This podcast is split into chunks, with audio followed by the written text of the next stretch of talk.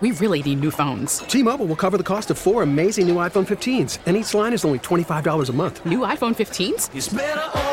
Only at T Mobile get four iPhone 15s on us and four lines for 25 bucks per line per month with eligible trade in when you switch.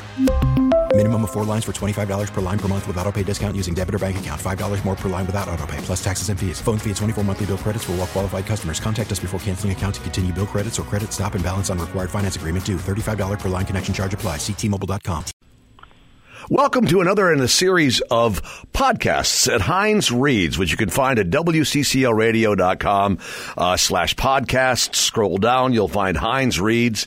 Uh, another great guest joining me today on the podcast at this particular time, Larry Millett.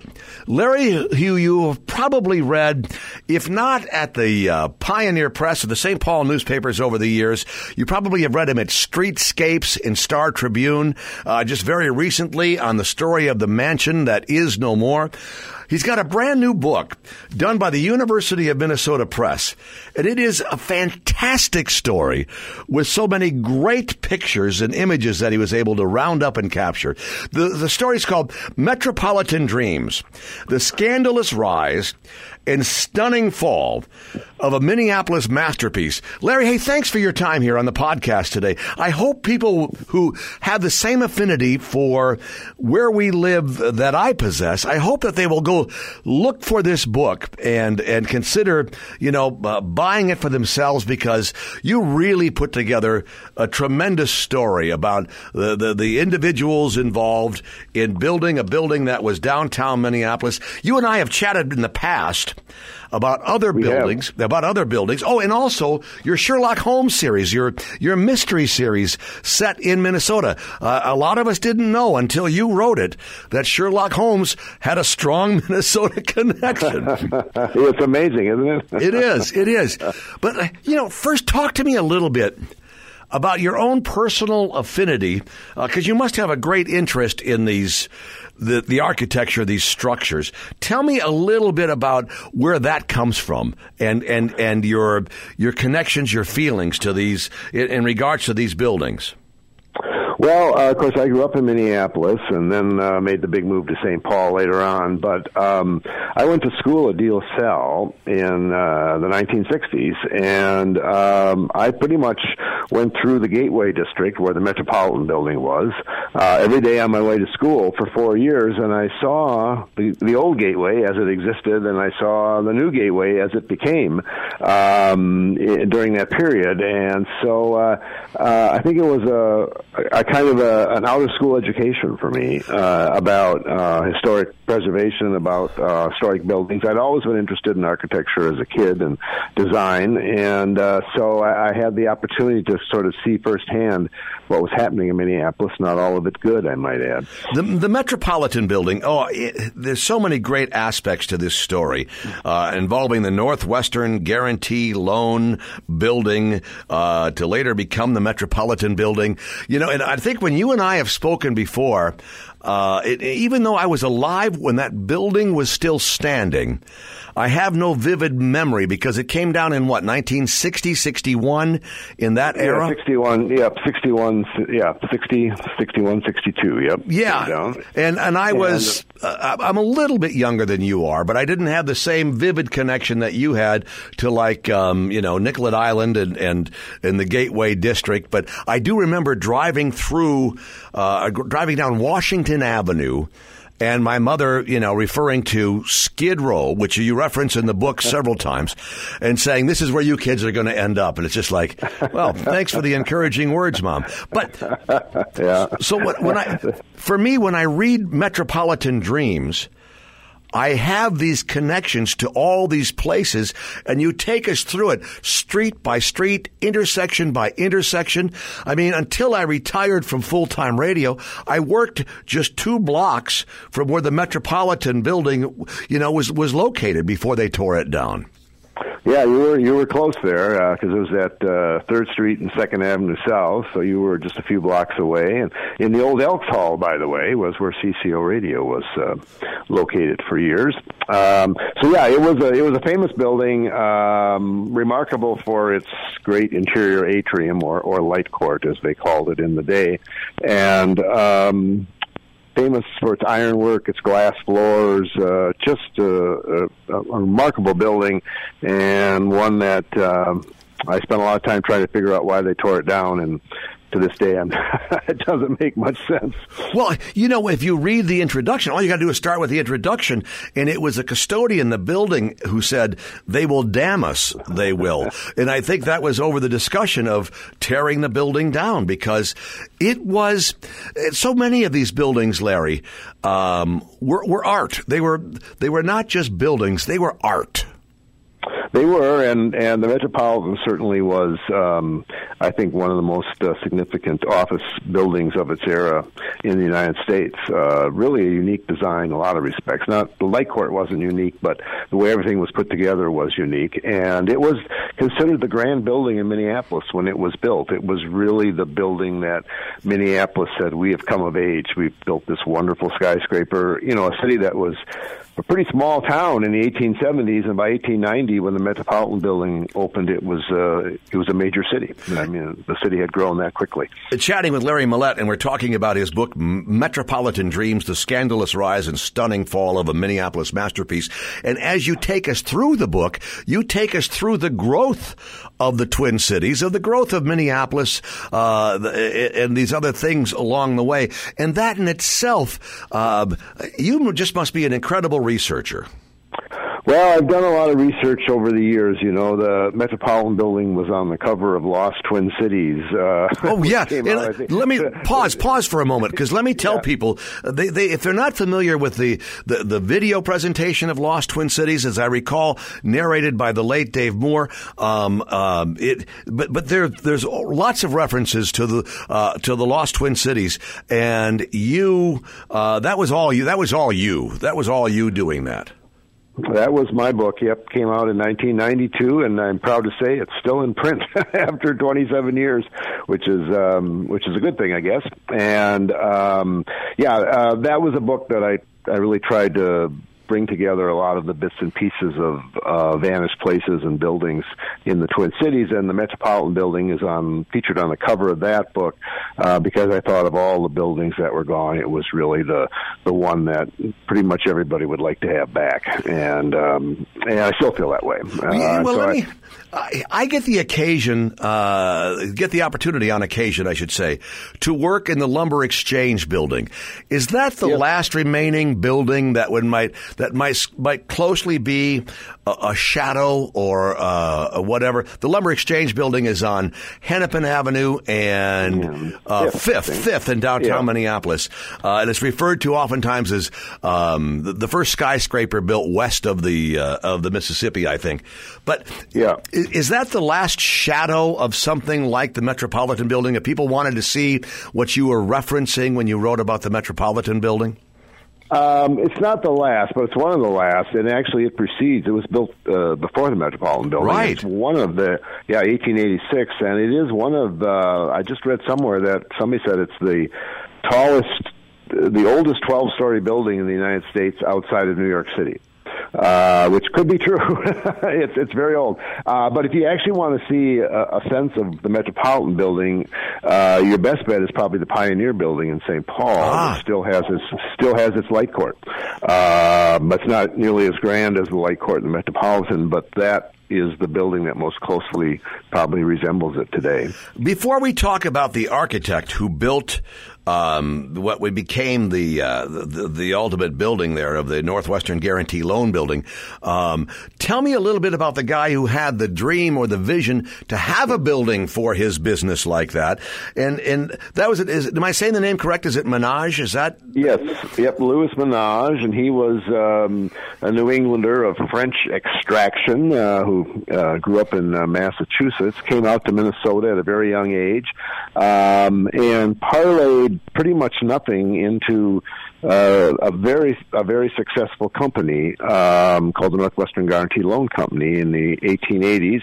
Uh, the problem was that the company was basically, as far as I can tell, a giant Ponzi scheme. Yeah, when I'm when I'm reading when I'm reading about Menage, I'm thinking so many others that you and I have both known that have been in the news more recently. It's just like, really, this is the same story. Yeah, yeah, yeah it, it's an old story. Yeah, it really is in in the United States. And yeah, he he had this company that uh, let's just say they they were built on a lot, a lot of leverage, and um, they very successful company. It, it seemed like on paper, and uh, and they built this very expensive building uh, as their headquarters. And three years after it was built, there was the came the Great Depression of 1893, which was the worst depression in American history up until that time. And Menage's company went belly up in a flash. the the bill suddenly came due, and uh, he eventually fled not only Minneapolis but the United States, and uh, ended up spending several years as a coffee broker in Guatemala, among other things. So it's a great story. He was uh, quite the character. Well, you do a great job too with all of the backstories of all of these characters, including the architect. The architect coming here from, I think, most directly from Milwaukee, and Yep. it's amazing how he fell into favor with so many people of influence here um, eh, for for various you know for various projects around the area. Yeah, he did, and it and it's uh, it is interesting. He was from Milwaukee. Townsend Mix was his name, and he had been very successful there, but he was kind of running out of steam. And somehow or other, he hooked up with William Washburn of Minneapolis, of the Washburn Crosby Company fame, uh, and the builder of the Soo Line Railroad, among other things. And he designed Washburn's huge mansion at Fair Oaks Park in Minneapolis, uh, called Fair Oaks, where that park is today. Was was where Washburn's mansion and grounds were, and that was his first big uh, commission in uh, Minneapolis. And he started des- designing skyscrapers for the Globe newspapers and a number of other projects. And he got the big commission uh, to do the Metropolitan Building, the Northwestern Guarantee Loan Building. And then he promptly died. He had tuberculosis, and he was dead within four months of the time that the uh, the building was completed. Well, there's so many different aspects of this when we get to your your focus on the Gateway Park, um, which was was literally Skid Row. I mean, you, there's a great Yes, image of, of, of people just I don't know just sleeping, passed out in various states or whatever because they had nowhere else to go in 1937. Here's one of Yeah. the fun things though about reading about Menage that I laughed out loud and uh, and I apologize was that was the fact that his um, board of directors. Um, many of whom did not know that they were on the board, yes. including George Pillsbury, who I think, I, I was I recall reading, he had to sue to have himself removed from the board. yes, although you know you, you you read stories like that and you wonder, well, maybe he did really know, but he decided that he didn't know after uh, Yeah. uh, Menage started having his troubles. But yes, there were. He apparently Menage was one of these guys who you know uh, had a way of uh, drawing in people whether they knew it or not, and uh, he was fast and loose with the facts, shall we say? Yeah. Well, do you think do you think that today that the Metropolitan building, uh, the, the the guarantee uh, loan building, the Metropolitan building, do you think it would be torn down today? No, um, it wouldn't have been. And uh, I believe had it lasted just another 10 years, if they had just left it alone, because it was doing all right. It wasn't losing money. It was a pretty well occupied building. It had owners who wanted to keep it. But it lasted another 10 years. By that time, uh, in the 70s, think of what happened to Landmark Center in St. Paul. There would have been um, plenty of people interested in in uh, restoring it. I think today it would be it could be a boutique hotel, it could be a office building with a lot of wealthy lawyers in it. Uh, it could be residential apartments. Who knows? But there definitely would have. Uh, I think it definitely would have been preserved and beautifully restored, and and it, and, and it wouldn't require a vast amount because the building was remarkably intact when they tore it down. I mean, it had the original elevators, the original hydraulic elevators were still running, uh, you know, um, seventy years after it was built. So it was it was it was a well built building. They will damn us. They will. They will, yeah. yeah. You know, and and and for me. I would love to see that today. I, I don't know if I, I don't think I have quite the same ardent, um, you know, uh, love for these places that you do, that you sound like you do have, but I would still like to see that today. Um, and, and as I mentioned, every time I go into the lumber exchange building, um, now, now, uh, especially after reading Metropolitan Dreams, the scandalous rise and stunning fall of a Minneapolis masterpiece, uh, it just, it's it's truly a, a great and amazing story. I encourage people who have any appreciation for where we live.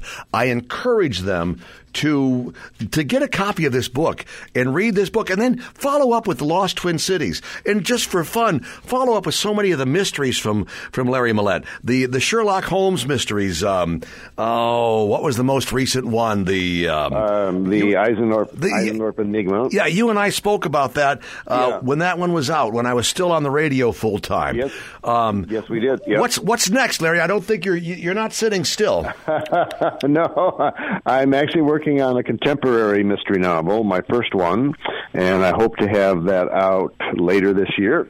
Uh, we'll see how things go. It's called Pineland Serenade, and uh, it's a kind of an offbeat uh, mystery novel set in east central Minnesota. So uh, that's what's coming up next. And if people go to startribune.com and just search under the search Larry Millett, you'll find so many, uh, including very recent one in January on Streetscapes, that mansion story uh, that you wrote about. Mansion, yep. Yeah. Do, do you do you feel that those would still be here today if they had lasted a little bit longer?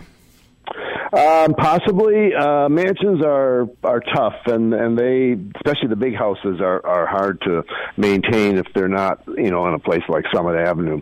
Um, but some of them, yes, definitely. I think had they lasted another, especially the ones that went down in the 50s and 60s, if they had somehow survived a few more years, they might well have ended up being preserved. Do you drive through town and go, that would have been that that building that used to be there was cool. That one was great. Oh, that one yeah. was wonderful. Yeah, drive, used to drive my kids crazy, so I don't do it anymore. yes, I can pretty much tell you what was on uh, every block uh, in downtown Minneapolis and St. Paul at one time or the other. Yeah, well, you and because I should point this out when you were a part of the St. Paul newspaper organization.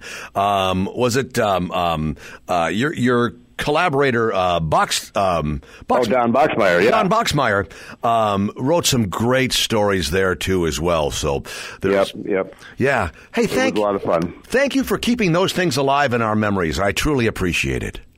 Well, thank you. It was fun to talk with you. Metropolitan Dreams is the latest book. It is worth a read if you have any pride in where you live today uh, here in the Twin Cities area, uh, you need to read this book from Larry Millett. Thanks. We'll chat again soon, I hope. Okay. Good to talk to you. Take care. Bye. You've been listening to another in a series of podcasts that I call Hines Reads. You can find them at WCCORadio.com on the podcast page. If you'd like to offer any suggestions, ideas, even criticisms, you can write to me at John dot Hines, that's H-I-N-E-S, at entercom.com. Stay tuned and check back for more author interviews at Hines Reads. We really need new phones. T-Mobile will cover the cost of four amazing new iPhone 15s, and each line is only $25 a month. New iPhone 15s? Only at T-Mobile get four iPhone 15s on us and four lines for 25 bucks per line per month with eligible trade-in when you switch. Minimum of four lines for $25 per line per month with auto pay discount using debit or bank account. $5 more per line without auto pay, plus taxes and fees. Phone fee at 24 monthly bill credits for well qualified customers. Contact us before canceling account to continue bill credits or credit stop and balance on required finance agreement due. $35 per line connection charge applies. Ctmobile.com.